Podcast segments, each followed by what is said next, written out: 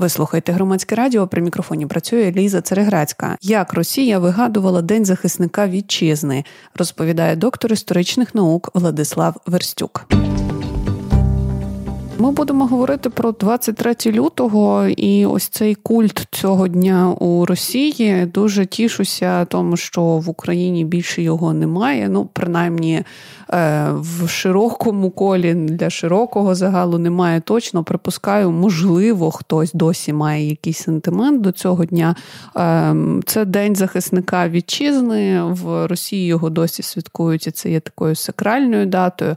Але ж тут цікавий момент з тим тим, як взагалі породилося ось це святкування саме цього дня, чому обрали саме цю дату? Чи є якась взагалі е, чи є причина, чи є мотивація саме 23 лютого відзначати цей день? Принаймні, як це намагаються мотивувати і пояснити росіяни? Я думаю, що вони вже сьогодні нічого не мотивують, бо це міф, який глибоко вкоренився в свідомості. Е, добре, що ми вже з ним попрощалися. І це таке мене трошки з одного боку мені цікаво поговорити на цю тему, а з другого боку, мене дивує, що ми повертаємося до цієї теми, бо це перегорнута сторінка нашої історії. Мені здається, так е, я глибоко переконаний в тому, що ми перегорнули цю сторінку і завдяки Росії. Завдяки тому, що два роки вже воюємо з нею, і нічого спільного з нею мати не хочемо. Ну, а що стосується цього свята, ну, знову ж, це, знаєте, тут можна і як в медалі є дві сторони: позитивна і негативна.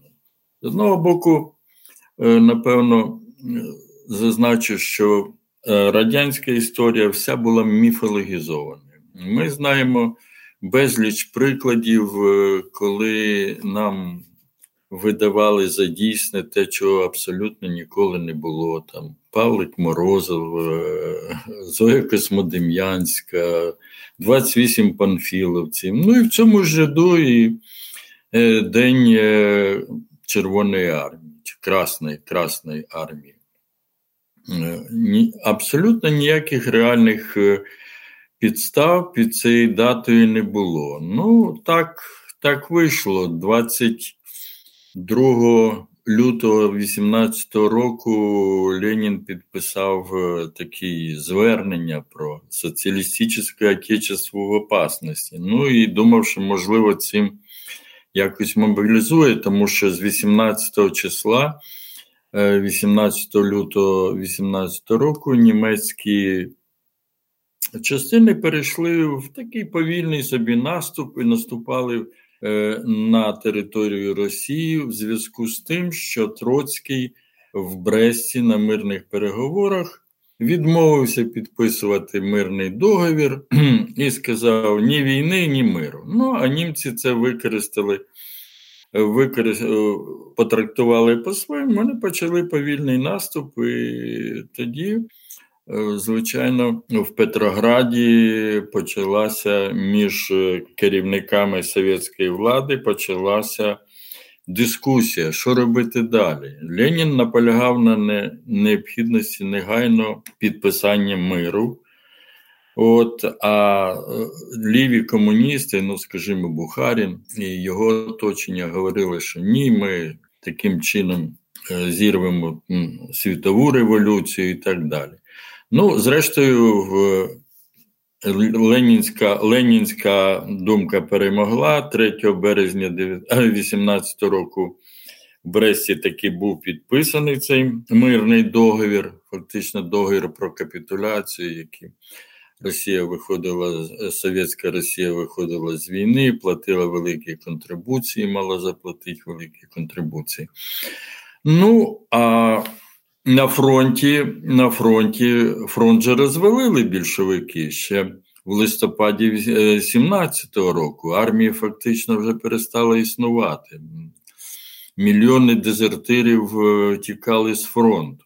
І тому ну, ніяких підстав 25 лютого Ленін е, Ленін в газеті Правда написав, що у нас в соціалістичного отечества нет, нет армії. Це був ну, це був такий переляк. Ну а пізніше. Пізніше, вже, е, особливо з 23-го року, Троцький, який очолював Рев військраду е, Російської Федерації, Ну і в цей час почалася боротьба між ним і Сталіним за владу. Він е, використав е, цей день для того, щоб е, ну, якось підсилити увагу до армії до, і до своєї власної персони. От з 23-го року почалося це святкування. Ну, під нього потім пізніше підводили якісь такі дивні факти, які не підтвердилися в історії. З одного боку, говорили, що 23 числа почала формуватись нова армія, хоч насправді вона почала формуватися значно пізніше. А це були, якщо і мали якісь совєтська влада, мали якісь військові підрозділи, то це були червоногвардійці, так звані, і якісь е, балтійські окремі загони балтійських матросів. От один із таких е, загонів був кинутий туди до Пскова і Нарви. Для того, щоб начебто стримувати цей німецький наступ. Ну, коли вони прийшли в Нарву, командував ним, до речі, Павло Дебе. Вони знайшли там е, е, склади з спиртом, перепилися, і коли німці почали підходити до Нарви, це вже було дещо пізніше, на початку березня, вони просто кинули все це, сіли на бронепотяг і втікли. І довгий час Дебенка розшукували, його виключили з партії, його хотіли віддати під суд, він переховувався. Ну, але потім пізніше був пробачений. Одним словом, е, нічого, нічого фактичного, якщо ми візьмемо директиви командування фронтів е, е, Красної армії за 18 рік, то ми там ніяких боїв не побачимо. Е, в цей час ні під Псуковом, ні під Нарвою нічого такого не відбувалося. Ну і таким чином, е, десь в кінці 30-х років, я точно не пам'ятаю дату, чи 38-му, чи 39-му, Сталін про це почав говорити, що от там Червона армія.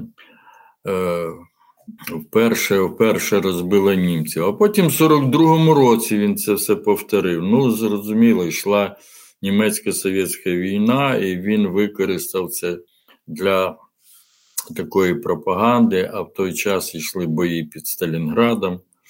І це було так би використано. Ну, а пізніше вже все це е, совєтська влада хоч і не робила це свято, не робила це свято вихідним, але воно було досить значеним значеним в совєтські, в совєтські часи, тому що ну, вважалося, що кожен е, чоловік е, повинен був відслужити в армії. І якось так вийшло, що е, згодом це день совєтської армії перетворився в такий чоловічий день як аналог 8 березня. Да? 8 березня з е, дня е, з дня трудівниць перетворилися в просто жіночий день. Свято краси. А? Свято свято краси. Ну так, свято краси. А відповідно, треба ж було знайти якісь аналоги. От таким вийшов бувший чоловічий день. Ну, Е, він ніколи, якщо 8 березня все ж таки було вихідним днем пізніше, то 23 ніколи не було в Совєтській, в Совєтському Союзі ніколи не було вихідним. А от Росія в 2001 році зробила його вихідним днем. Ну, треба сказати, що і з подачі е, президента Кучми цей е, день із Дня Совєтської армії перетворився в День захисника вітчизни. От, е, А між тим в Україні є є свій день, який чомусь залишається в тіні, його ніколи не працюють. І мені здається, що це держава в цьому винна. Це 6 грудня, День Збройних сил України. Якось ну і от ця друга сторона, позитивна сторона, я кажу, коли держава е, впливає на суспільство, вона робить якісь певні заходи, то виростають і культи такі, виростають традиції. От, ну, Знову ж таки, ми можемо говорити про це 9 травня. Це теж було таким чином до 65-го року його практично ніхто не святкував, а потім поступово поступово треба було е, знаходити якісь е, ну, позитивні моменти. Ми ж е, протистояли Радянський Союз чи Совєтський Союз протистояв всьому світу, йшла е, холодна війна. І от е, ці свята якраз використовувались для мобілізації настрою суспільства. Е, я думаю, що це е, достатньо зрозумілий теж процес, але разом із тим, ось е, цей весь культ величі, величності е, радянської армії, радянського бійця. Наскільки він був пов'язаний з цим днем? Чи е, тут просто ми говоримо про постійне проговорювання ось цих от е, таких як мантр, які намагалися просто впихнути в будь-який контекст незалежно від від від дня, свята чи взагалі якоїсь нагоди? Ну ну звич, звичайно, що це ну з іншого боку, знаєте, багатьом е, чоловікам імпонувало е, це свято. Ну воно додавало чогось якоїсь. Чогось е, собі додавали, якщо ти служив в армії, це було престижно в Совєтському Союзі служити в армії, ну якби це був обов'язок і так далі. А ті, хто не служили, вони вже от виявлялися якби е, людьми другого сорту.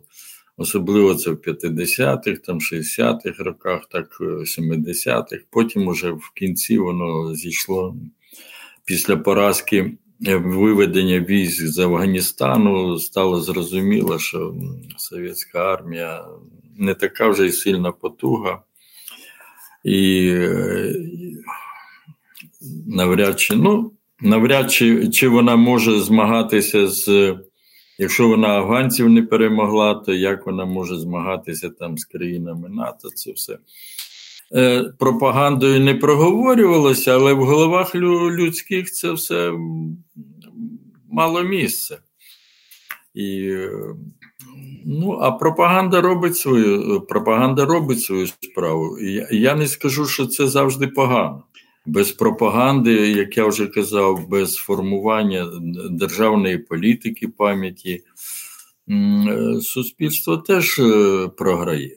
Е, ця політика повинна бути. Ну, слава Богу, ми е, порвали з цим совєтським минулим якось е, не можу сказати, що декомунізація у нас вже закінчилася. Ну, формально публічний простір, напевно, ми вже очистили від цього всього. Але, як ви правильно замітили, очевидно, і зараз ще є якісь старші люди. Я думаю, що це старші люди мого віку або старші за мене, е, які ще служили в тій армії, які мають якийсь сентимент е, до 23 лютого. Це була розмова з доктором історичних наук Владиславом Верстюком. При мікрофоні працювала Ліза Церегрецька.